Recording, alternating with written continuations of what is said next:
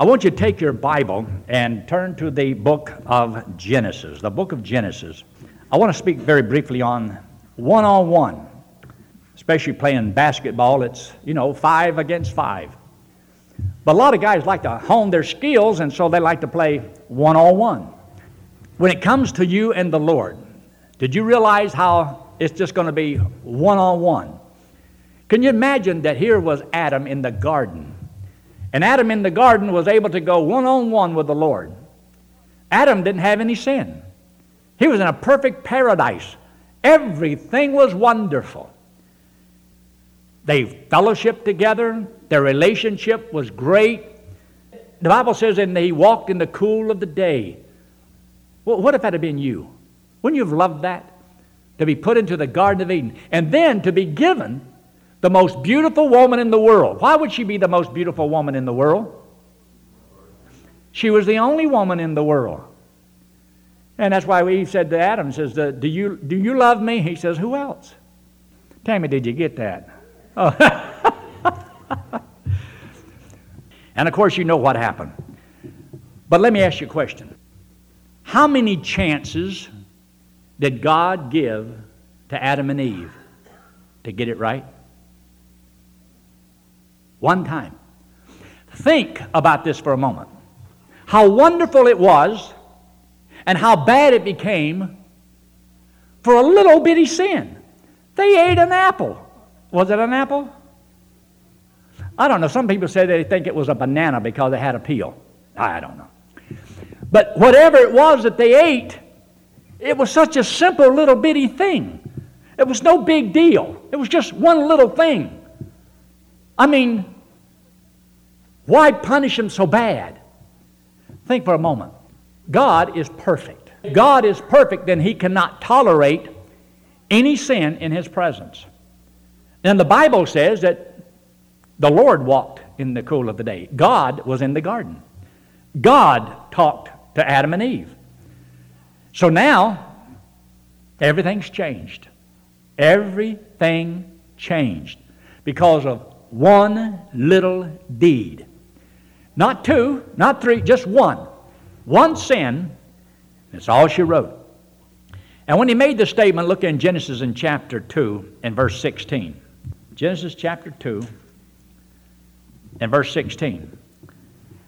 And the Lord God commanded the man, saying, Of every tree of the garden thou mayest freely eat, but of the tree of the knowledge of good and evil thou shalt not eat of it, for in the day that thou eatest thereof thou shalt surely die. Now, a lot of people say, well, he didn't die that day, but remember this there are three deaths that we talk about in the Bible. There is the, the death of a relationship. Because isn't it true that God and Adam walked together, talked together? Now that relationship has been destroyed. It was the death of a relationship. They could no longer participate together like they once did. One little sin, so much damage. Think of all the consequences in the world because of that one tree, one fruit, one sin. And look at all the results. Have you ever thought about some of the things, little things, that you tolerate in your life and don't even think about the consequences of one little sin? And yet, one little sin in your life and my life can make a lot of difference. Because we don't always see how it relates to everything. We can't see all the cause and effects down the road. But sin is sin. Sin is imperfection. God is perfect. God cannot tolerate sin. So there is the death of a relationship. A man by the name of John Cross, he was a missionary to Papua New Guinea. He took his wife and his son, named Andrew, and they went all the way over there to Papua New Guinea. Now, we've had several missionaries that's come through here that have been to this place. They've been to these tribes. They had a little house built on stilts, not far off the ground, but just enough that a person could weasel their way underneath it. And they loved their little hut that they lived in. And they loved every morning waking up in that fresh air and the beautiful greenery that they had. And they, they loved being there. They loved what they were doing. They loved the people. And Everything was great, kind of like being in a paradise. One day, uh, a big old rat crawled under the house, got about in the middle of the house, underneath it, died. How many of you have ever been to Colorado or out west where you've seen as you're driving along and you can tell, lo and behold, there must be a cattle farm around here somewhere because there's an odor about it. And you say to certain people, How can you live so close to this cattle farm because of the odor? What do you smell? He says, Money. Smell money. And if you stay around it long enough, you know, after a while, you don't even, you don't even notice it anymore. I've noticed being down here in Georgia, there are a lot of chicken farms around. Can you tell when you get close to a chicken farm when the wind's just right? You say, What is that smell? Say, Money. Money. That's what it is. And some people that are not used to that, it is foul. It's a bad odor. It's a bad omen. And they can't, they try to hold their breath. Have you ever been driving the car and you come across something like that and try to hold your breath? But you hate to take a deep breath and then see how long you can hold it. They had a, a rat. Well, the stench got so bad, they couldn't stand it. So they moved to the back part of their house to try to get away from the stench. But it permeated the whole house. Andrew got the job. They told him to put a plastic sack around his hand. And he was small enough he could crawl underneath the crawl space. And he finally got to the thing, trying to hold his nose and get a hold of that dead rat. Crawled underneath the house on his belly, inching his way. Finally got to this rat, got it by the tail. He looked at it and realized that there were maggots all over this rat. So he got it by the very end of the tail and drug it out as he crawled underneath that thing, trying to get out from under there. And the smell was terrible. And he took that thing and he swung it over his head and he let it go out into the woods. Now, if that rat could have come to life at that moment, that rat could have known that Andrew was angry. He probably could have heard him say, if he could hear, You're out of here. And uh, the rat would have probably said, For how long? And Andrew would have said, Forever. Forever. Well, when can the rat come back? When would you want the rat to come back? Never. Never. Because you don't want to be in the presence of such a gross, foul, smelling stench for the rest of your life. To someone that is perfect. That's what you and I smell like in the presence of God from one sin. God could not stand for any sin to be in His presence. He often talks about the sins of man as a stench in his nostrils. His son that he sent into the world, well, it was a sweet smelling savor. It talks about the sacrifices that were made in the Old Testament as a sweet smelling savor, sweet to the nostrils of God. But God does not like sin, He hates sin. Adam and Eve only had to commit one sin to be cast out of the garden. How long were they cast out of the garden? Forever. They couldn't go back. Even put a angel with a flaming sword to keep the way so that nobody could come back in. I want you to take your Bible and turn to the book of Habakkuk in chapter 1. I want you to look there in verse 13. There is also not just the death of the relationship because now that had been severed. Thou art of pure eyes than to behold evil canst not look on iniquity. You ought to underline that statement in your Bible. The Lord's perfection cannot tolerate imperfection. That's why you and I were not able to live in the presence of God. So, you and I, when we were born into this world because of this old sinful nature that's been passed on to us, we are separated from God. We are spiritually dead, separated from God. And so, what the new birth is about is you being connected back to God, God restoring life. Because he says, Thou shalt surely die, means that you were cut off from the very source of life.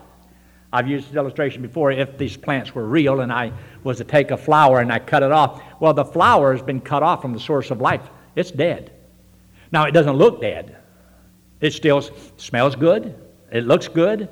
It's just that it's dead because you and I know once it's cut off from the source of life, it's dead. It's going to take a few days before it withers.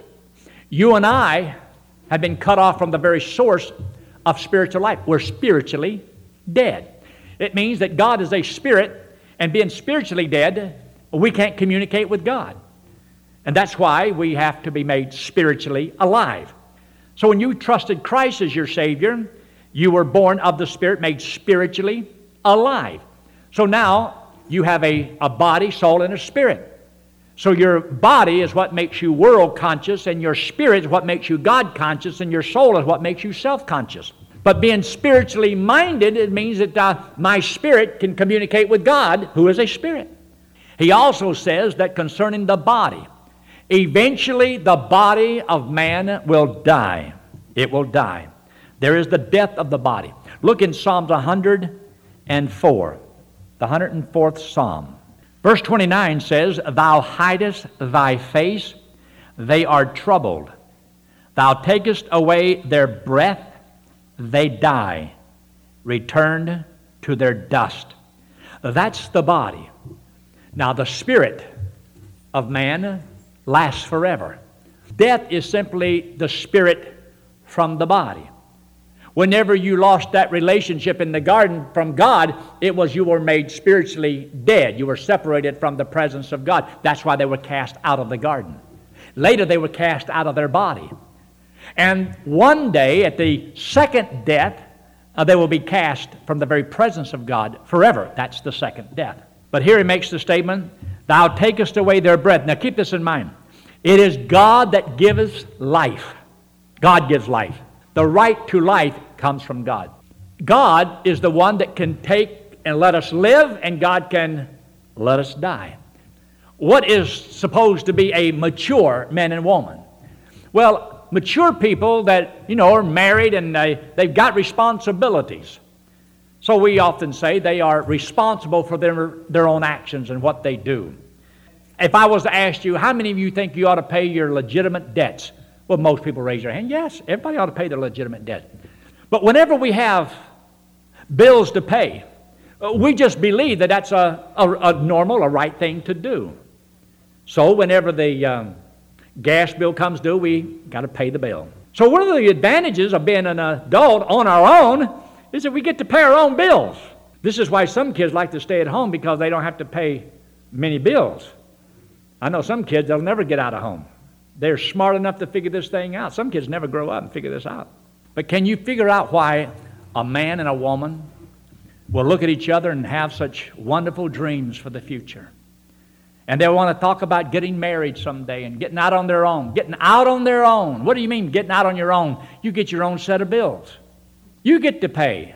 So you got to get a job, work, make some money so you can pay your own bills. Or you can stay at home and live off mom and dad. But have you ever seen a, a mom, a dad that hates to pay the last bill? Well, what is the last bill we're going to have to pay? Well, the wages of sin is what? Debt. That means you earn the right. You have to die. You have a debt to pay. You have a debt. And because you sinned, the soul that sinneth, it shall die. So we have to die. That's really is nothing more than a bill we have to pay. Now, wouldn't it be neat if the Lord came back before we died? Now, you know, there is some people that are going to be alive when Jesus Christ comes, and they'll never have to pay that bill because they won't die. I don't want to live forever down here. I just want to live long enough to bury everybody else. Why is it that everybody knows they got that one bill to pay, but nobody wants to talk about paying that bill. Nobody really looks forward to death. And yet it's the last final. You know, when you pay that bill, you don't have to pay your light bill anymore. Any kind of bill. You don't have to pay no more bills anymore. Think about it. Our final enemy is death. And it's a final bill that we have to pay down here. God says that soul that sent it shall die, and there's a payment to be made.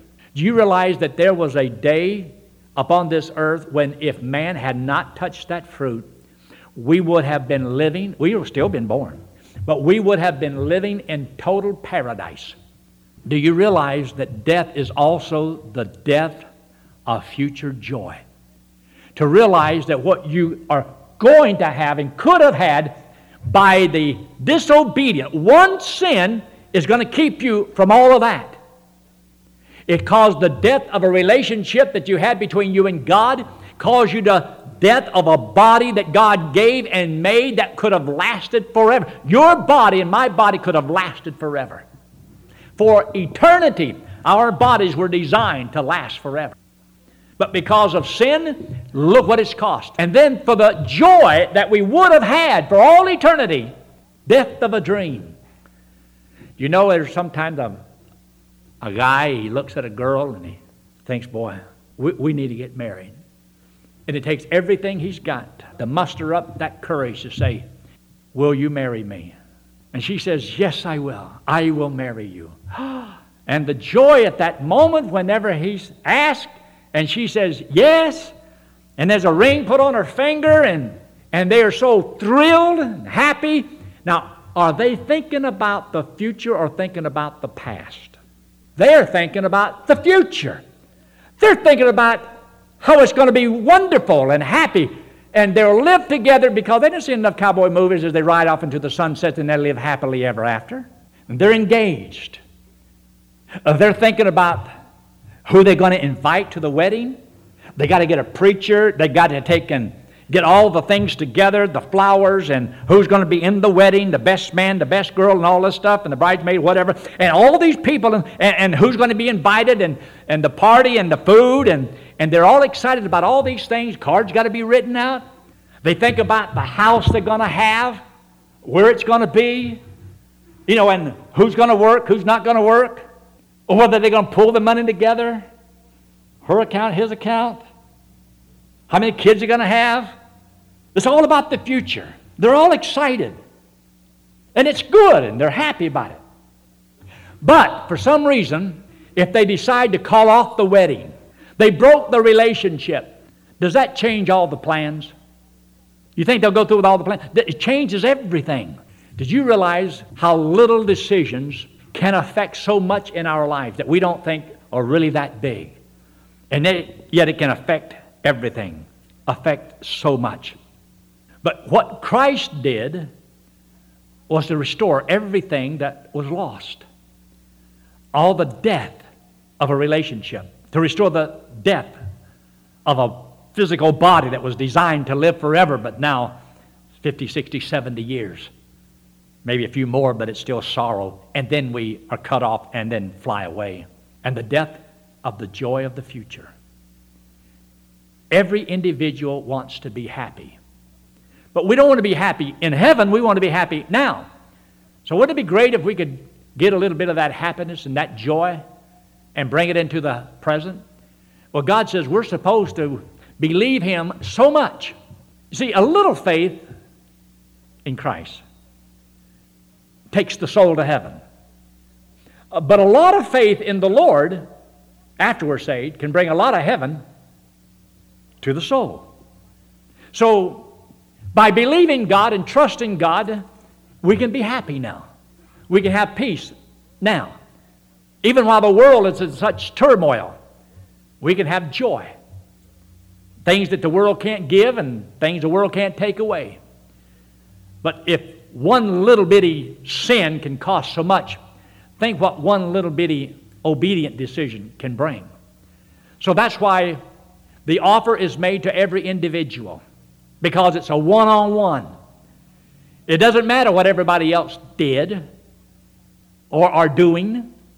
It's what am I going to do? What is going to be my decision? Here's Christ. He died on the cross for the whole world. I can either accept it or I can reject it. But it's my decision, not yours. It's mine. You can't make it for me. I can't make it for you. It's a personal one on one decision. And if I choose, I can have eternal life. I can become a child of God. And God will give me a new birth. The new birth that's born without a sinful nature. See, my first birth was born with a sinful nature. My second birth was born without one. So I not having a sinful nature in my second birth, it can't sin. If it can't sin, it can't die. So that means I'm a, I'm a child of God for, forever. And my greatest relationship is now with the Father, and I am related to Him as His child. Now I have a relationship that can never be broken. That relationship can't be broken. My fellowship with God can be broken, but not my relationship. So I have an eternal relationship because I am an eternal Son of God. He is my eternal Father. I belong to Him. That can never be broken. Now, or tomorrow, or out in eternity, it can never be broken. I am a child of God. That is a relationship that's better than the one they had in the garden because that one could be broken. It wasn't so much that Adam and Eve were so perfect, they had the capacity to sin, they just hadn't sinned. But they had the capacity to sin. You and I, in our new birth, will not have the capacity to sin. It's like a cup, it has the capacity to hold water. We will be created in our new birth see, without the capacity to hold a sinful nature. We can't sin. And we will not be able to tolerate sin no more than God would. The closer you get to God, the closer you stay with the Lord, the more you walk with the Lord, the sins of the world become a stench in your nostrils. Can't stand it. You can't stand it when people take God's name in vain. You can't stand that. And you'll see things that other people won't see. You'll hear things that others won't hear. Because, see, the closer you are with the Lord, you'll wind up loving and hating the same thing that God does. Now, some people get so far away from the Lord, see, they have gotten used to the stench, the rebellion of people, the way the world is. Everybody's like that. And so they just become like the world. They've lost the shock value. And we ought to stay where we can still be embarrassed, still be ashamed, still get red faced. Because you see, if you don't, that dead rat under the house, you'll get to where you can just live with it. It's all right after a while. Or you can get it out of there. I'm talking about in this life, there's some things we can't change with other people. But it's a one on one. It's what do you want? What do you accept? Because as a child of God, we have a day coming where we're going to stand before the Lord and He's going to reward us. Now, He doesn't reward us in groups, He doesn't reward a committee. He won't bless us in heaven as church members. Would y'all please come up here? It's individually. What did you do? What did you do? What did you do? Remember, he faced Adam and says, Adam, what hast thou done? Well, you know that woman you made? Eve, what did you do?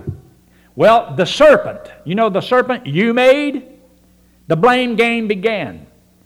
Now, while we're down here, we blame everything, everybody for my sorry lot in life. But with God, see, it was one on one. In spite of what Adam said, the woman that you gave me, God put a curse on Adam. And the woman, God cursed the woman. And the serpent, do you ever wonder why God never asked the serpent, What did you do? Some people say because he didn't have a leg to stand on. Some of y'all get that after a while, you know. But he cursed the, the ground. God cursed the whole earth. One little sin. This is why, as much as possible, and nobody can do it for you. Who is going to make you read the Bible? Because that's how God speaks to you. Prayer, well, that's how you talk to God. It's a one on one. See, nobody can do this for you. It's an individual thing. And when we get to heaven and God rewards everybody, God's going to reward one on one. It's what you did. And blame game won't work. God said, What did you do? Why didn't you serve me? Well, nobody else did. and I'm not worried about that. What did you do? And God's going to reward us for what we as an individual, and every man shall receive his own reward according to his own labor. That's one on one. God's going to do it, and it's a personal thing. Has nothing to do with your wife, your husband, your children. It's you. It's me. It's a personal thing. It's one on one. And I think we need to keep it in mind because God's not looking for the committees. Don't worry about the committee. This end represents you and me, and the wallet represents sin. We all have sin on us. God loves us, but He hates our sin. And the Lord tells us that because He loves us, He wants us to go to heaven. But because of sin, we can't get in. God says that to pay for the sin is eternal separation from God in a place called hell. God wants us to go to heaven. And we can't get into heaven because heaven is perfect. We cannot save ourselves. If you've never trusted Christ as your Savior, would you trust Him right now? Just say simply, Lord, I know I'm a sinner. I believe Christ died, paid for my sins, and I'll take and trust Him to take me to heaven whenever I die. Friend, if you'll do that, God will save you, give you eternal life. If you've never trusted the Lord, I urge you to do so. So why not right now in the quietness of this moment say something simple like this? I know I'm a sinner. I believe Christ paid for my sins. Right now, I'll trust Him to take me to heaven when I die.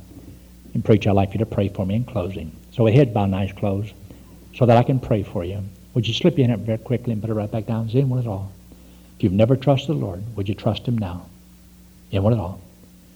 If you have trusted Christ as your Savior, realize how one little sin in our lives can alter so much in our life. The things that we don't think are important. Studying the Word of God is what keeps your discernment sharp, where you can see and understand and see how God thinks and feels about things. Because, see, it's, it's a one on one. Nobody can do this for you. You can be as holy and as godly as you choose to be, or you can be carnally minded. Do right, serve the Lord. Father, we do thank you so much for all you've done for us. We ask your blessings upon each one here. And help us, Father, to put you first in every area of our life. In Christ's name we pray. Amen.